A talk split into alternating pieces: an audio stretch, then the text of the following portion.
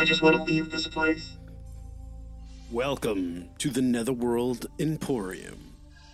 I am your host, Mike Del Nero, and this is your spot for in depth looks at the more macabre side of life and movies, including twisted fairy tales, folk horror, 80s exploitation, and otherworld entities.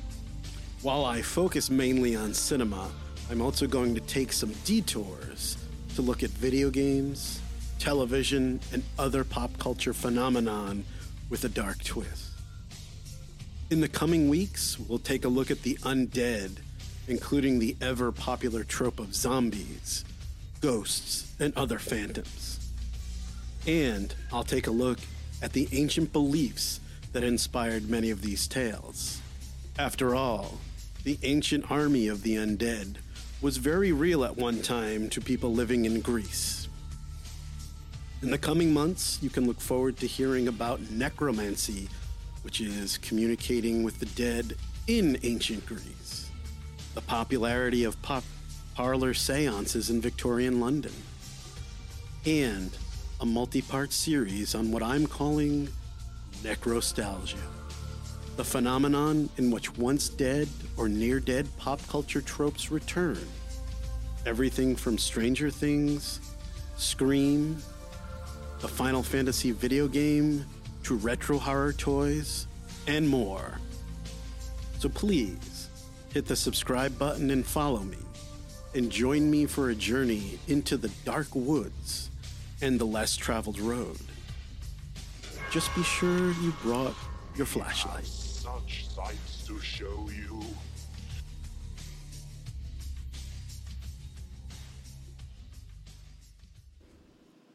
Just a quick note on this episode and the episode that follows this one.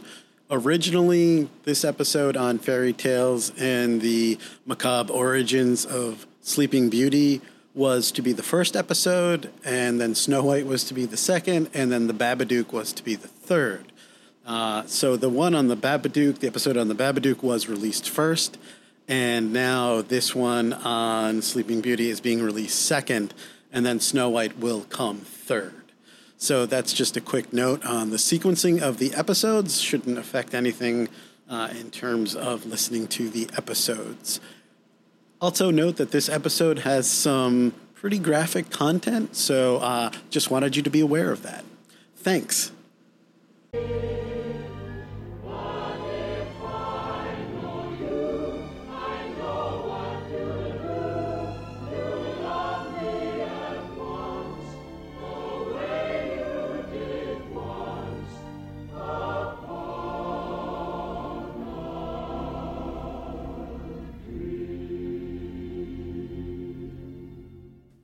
All right, welcome to the first episode of the Netherworld Emporium. This is a place where we take a look at all things macabre and horror films, uh, as well as video games, television series, and everything else that falls under the category of the macabre. So, for my very first episode, we're going to start off with fairy tales. What? Well, we're starting off with fairy tales because, as we know, most fairy tale films that at first come to our attention come to us through the lens of the Walt Disney Company. And the Walt Disney Company has done a fine job of telling their versions of the story. But I want to go a little deeper into a couple of these tales. So this week, I'm taking a little bit deeper look at Sleeping Beauty. And uh, in a couple weeks, we're going to take a look at Snow White. And both of these tales are far darker in the original versions than the Disney versions would have us believe. So obviously, the Disney versions are adaptations, generally um, made uh, for children and whole families, but they're generally family friendly films. So, before we begin talking about fairy tales and the kind of dark side of that, we have to establish what is a fairy tale. So, without further ado, let me get into that. Uh, fairy tales go all the way back to the 1600s. And two of the most famous fairy tale authors and collectors that we may be aware of are the Brothers Grimm. Now, what the Brothers Grimm did is they took fairy tales from Europe, mainly France and, and uh, Germany, and they collected these tales and then they would write down an adapted, nope, an adapted version um, based on many sources.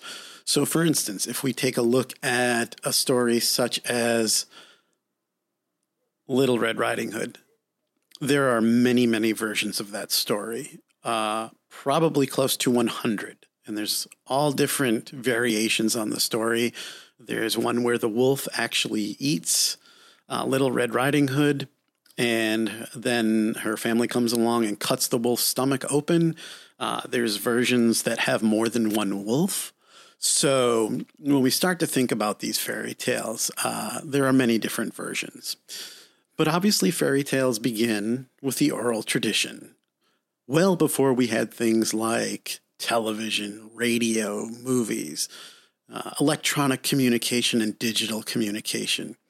So they revolved around uh, the the kind of they they morphed as things often do in the oral tradition. The story would change over time, and these were tales for the whole family, for adults and children alike. Um, and everybody from peasants to uh, the elites would listen to these tales. And often they would be told at night, um, gathered around a fire. And oftentimes, the family member who was the most gifted storyteller would tell these tales. And it wasn't just simply reiterating a story, it was giving life to that story. So, if we think about people in our own family who we consider the most talented and memorable storytellers. They put some spin on it. They'll maybe act out the characters uh, or make the tale larger than life.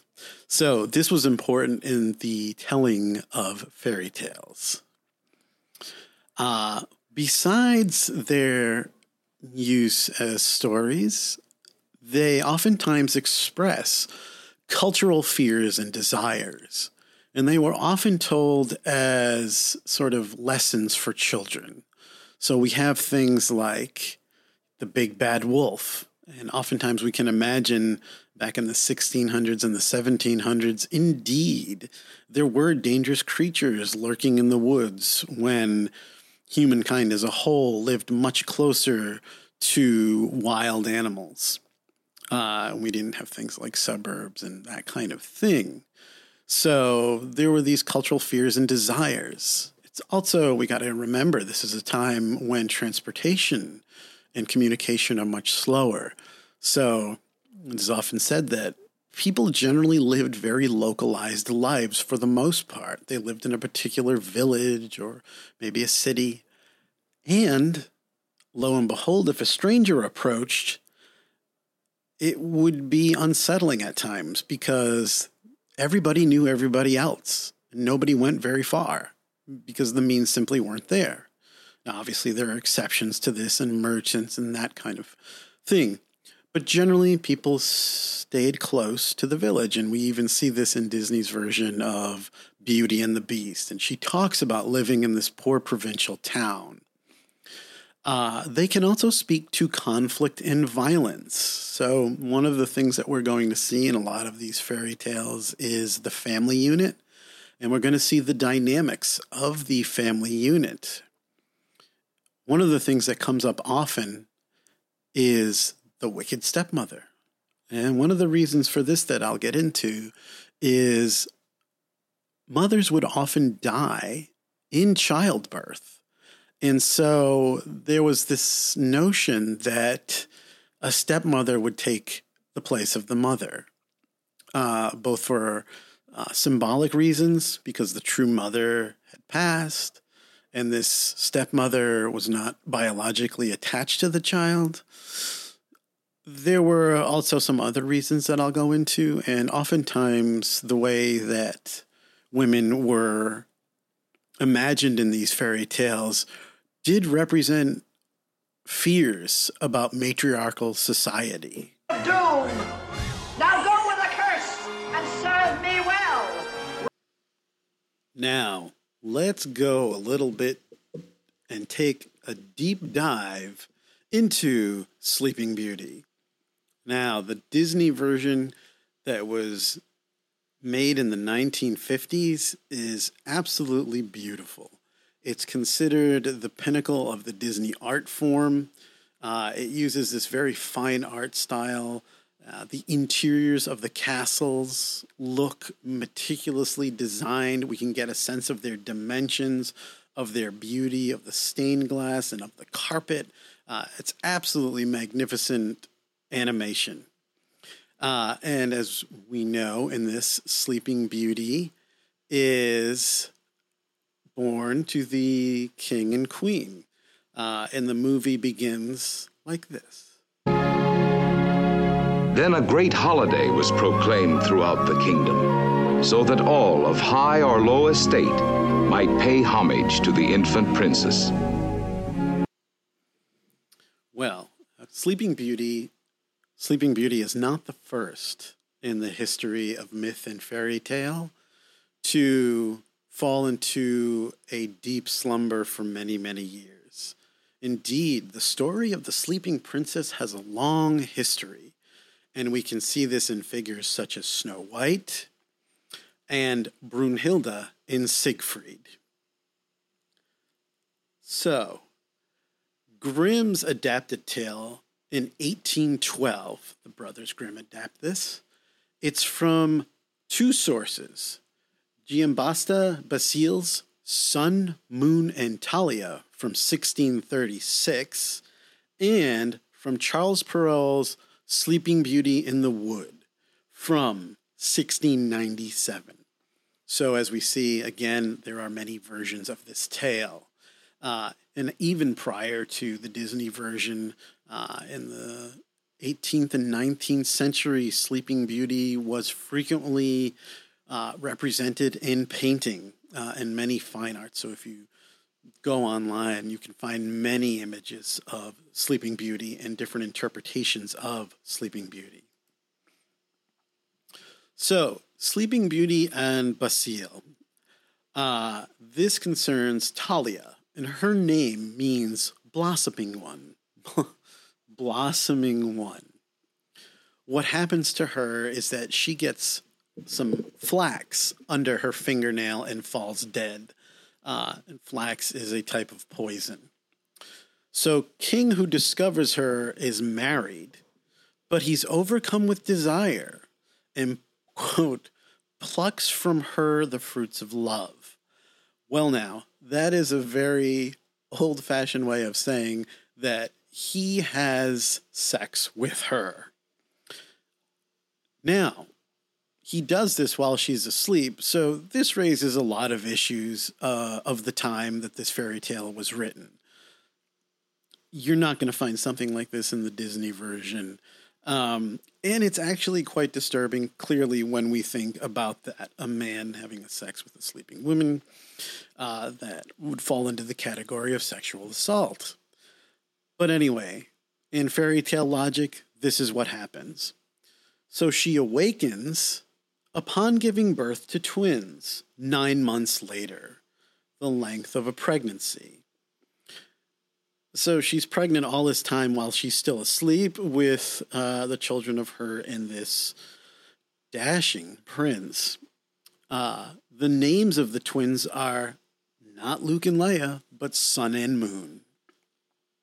Now, the king's mother, who also has deep seated issues, orders the death of Sun and Moon.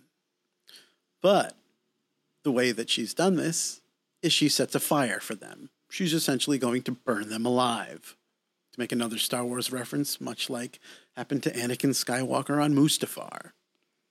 But instead of putting them in the fire, she falls into the fire and dies. Okay, so again, uh, she wasn't all that careful there. And then, of course, once the evil matriarch, I'll talk about in a second, is dead, everybody lives, quote, happily ever after. Because what would a fairy tale be without the happy ending? This takes us to Perrault's version of the tale, which is the second source that the Brothers Grimm drew from in making their version, known as Sleeping Beauty in the Wood. So the prince and beauty carry on a love affair and have a daughter named Aurora and a son named Day. So again, we have twins. Now recall that in the Disney version, Sleeping Beauty is indeed named Aurora. The prince goes off to battle and sends his family to the care of his mother. Ah, but these tricky mothers and stepmothers in fairy tales. Lo and behold, the mother is descended from a race of ogres. Strange that no one noticed this before. And not only is she an ogre, but she's also a cannibal. And she tries to eat the family. But a compassionate servant serves her animals in place of the family. And we'll see this again in Snow White when the huntsman who is ordered to bring the queen the heart of Snow White instead brings her the heart of a bear. So we have a compassionate servant that momentarily stops the evil matriarch. The king returns just in time and he throws his mother into a vat of, quote, toads, vipers, adders, and serpents. So the Brothers Grimm take from both of these versions of the tale, and it's not at all unusual for storytellers to draw from multiple interpretations. And that holds true even today when we look at movies and television. Uh, oftentimes, obviously, multiple writers involved, and they're drawing from multiple sources uh, which is a tradition that even Disney has continued until this day. One of the things that the Grimm's version of Sleeping Beauty does is that it omits many of the conflicts that take place later in the story between the prince and Sleeping Beauty.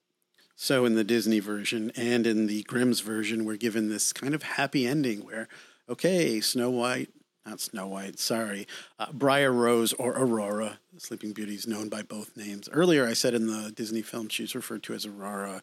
Uh, she's also referred to as Briar Rose by the fairies who raise her. And I'll get into that in a second. Uh, so, in the other versions of the story, once they get together and they go to live together, it's not all happily ever after. They have a lot of conflicts in their life. Grimm's version contains the trope of a princess who awaits liberation from a prince or other royalty. Uh, and royalty, of course, meaning a male figure, usually a prince. Indeed, the whole trope of Disney princesses is based on the idea that there is a prince who rescues them. And uh, this was a criticism against Disney films for many, many years. Um, and we've seen modern Disney films that kind of do other things with this trope. Um, we can see this in uh, Wreck It Ralph, and all the prison princesses are telling their story, um, and they kind of um, poke fun at this Disney trope. Uh, we can see it in Frozen. Uh, we can also see it in Brave and other modern Disney slash Pixar films. Now, this is not the case with all fairy tale films, of course and many contain strong, resourceful uh, heroines. And we will see this going forward, where we see uh, other versions where the figure is very strong. And we see this in some versions of Hansel and Gretel, as well as Little Red Riding Hood.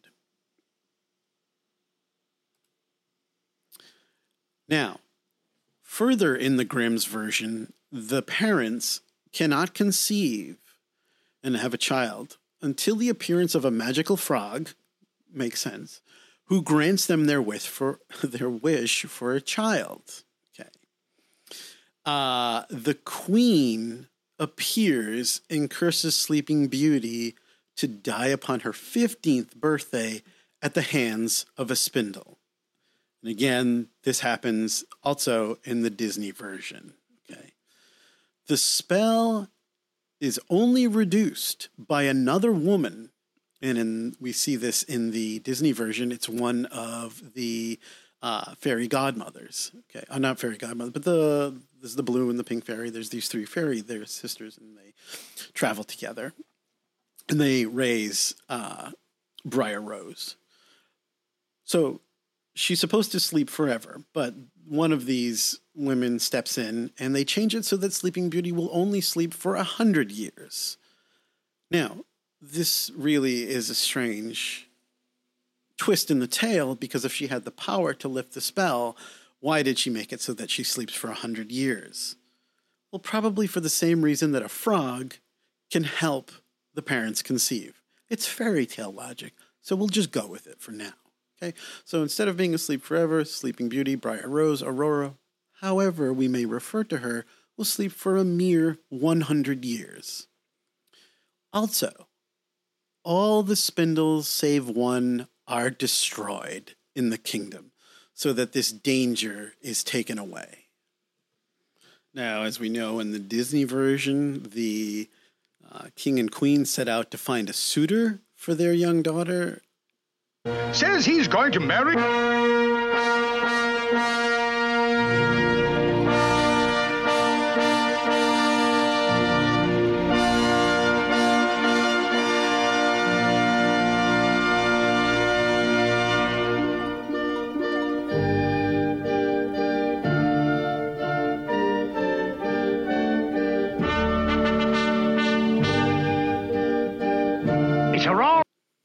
Okay, so in this version, who shall arrive at the party uninvited but Maleficent? And Maleficent is upset because she was not invited to this party. And this is the reason why she puts a curse on Briar Rose, Sleeping Beauty. I had hoped it was merely due to some oversight.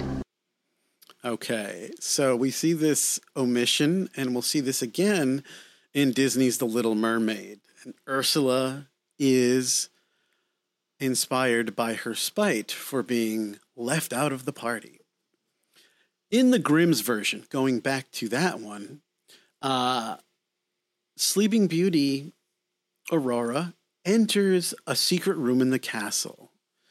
And in this room, there is an old woman sitting at a spindle, and she tempts Briar Rose to touch the spindle.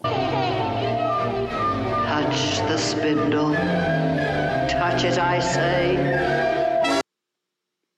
And lo and behold, she does. And off she goes into a slumber for many, many years.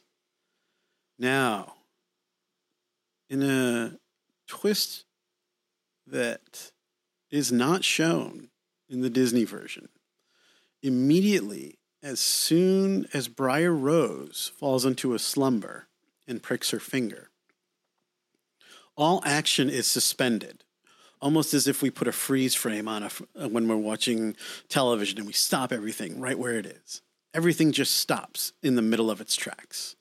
Everybody, whatever they were doing, they just they're frozen. The story does end joyfully, however, with the prince arriving in the kingdom awakening after the designated 100 years. And all the action that started 100 years ago continues as if it were a mere moment ago. So everyone just goes right back to where they were, okay, as if nothing, as if no time has gone by at all.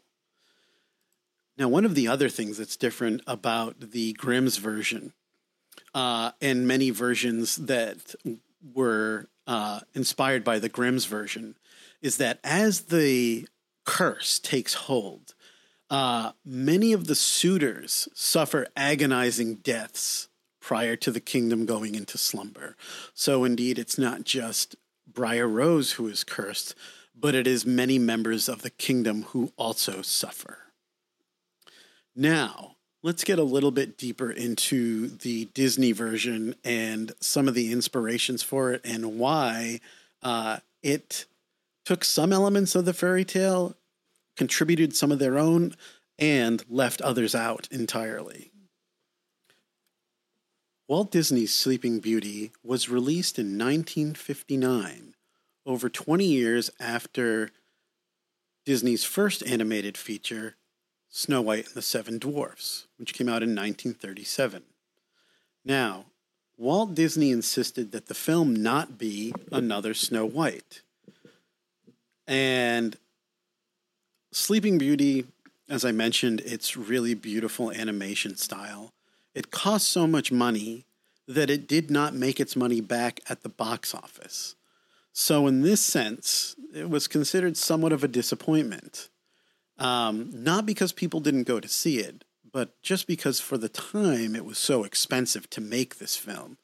And if you've seen the Disney version, you you know um, exactly what it looks like. And this was actually considered the pinnacle of the Disney style, that it has never been replicated. Uh, animation that beautiful uh, and that sort of done in a Renaissance style that just really is beautiful and colorful and really puts you in the place where the story uh, is taking place.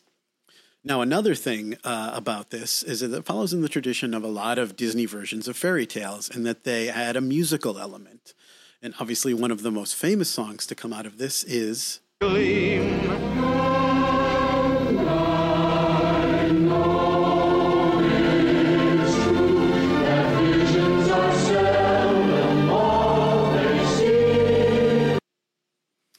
So that is the Once Upon a Dream song that uh, was very famous and is still famous if you go to the Disney parks today.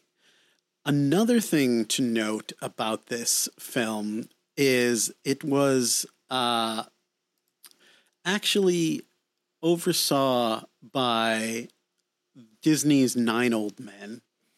Uh, and they're called the Nine Old Men because they were the animators on so many of the Disney films. Um, two of the main, quote, Nine Old Men were Frank Thomas and Ollie Johnston. And they wrote a lot of books, uh, seminal texts on doing animation. So they're kind of considered very, very important figures in the art of animation.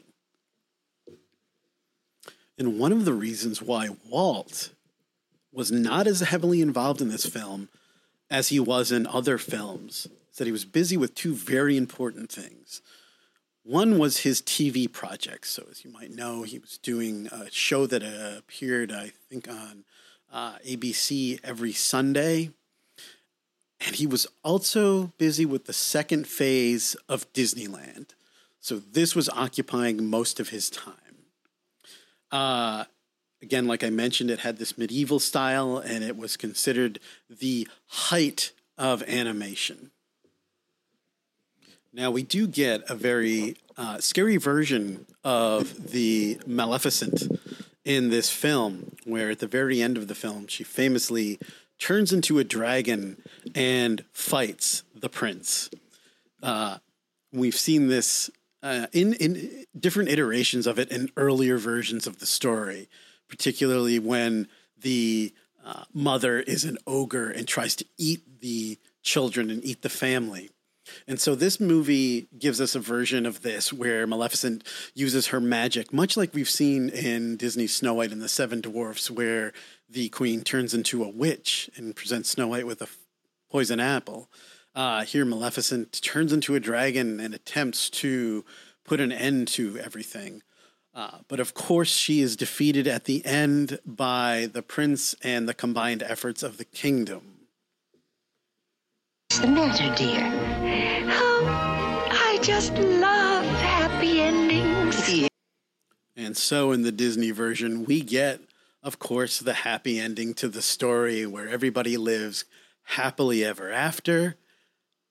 And it's not until many years later that Maleficent gets her own story, and we come to see it from a very different perspective.